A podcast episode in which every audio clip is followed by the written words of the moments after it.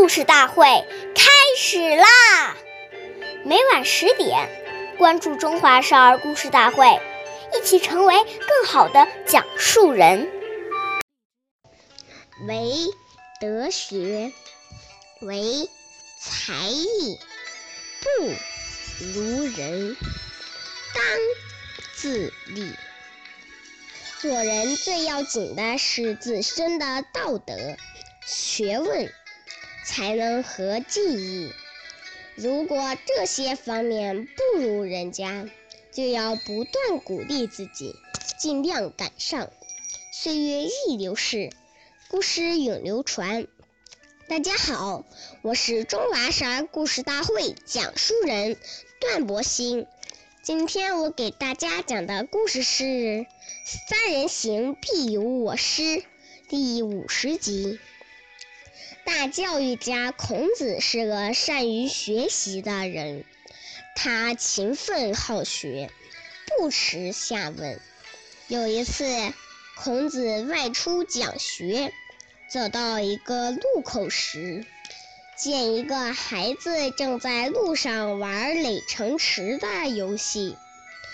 孔子叫那个孩子让路，而小孩子却说，这世上只有车绕城而过的，还没有把城池拆的给车让路的。孔子见小孩说的有道理，一连提出了40多个涉及天文、地理、自然、人生的问题，小孩都能对答如流。孔子十分感叹地对他的学生说，三人行必有我师。这孩子虽小，却懂礼仪，可以做我的老师了。下面有请故事大会导师王老师为我们解析这段小故事，掌声有请。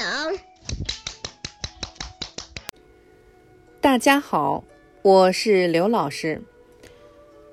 中庸上讲，好学近乎智，力行近乎仁，知耻近乎勇。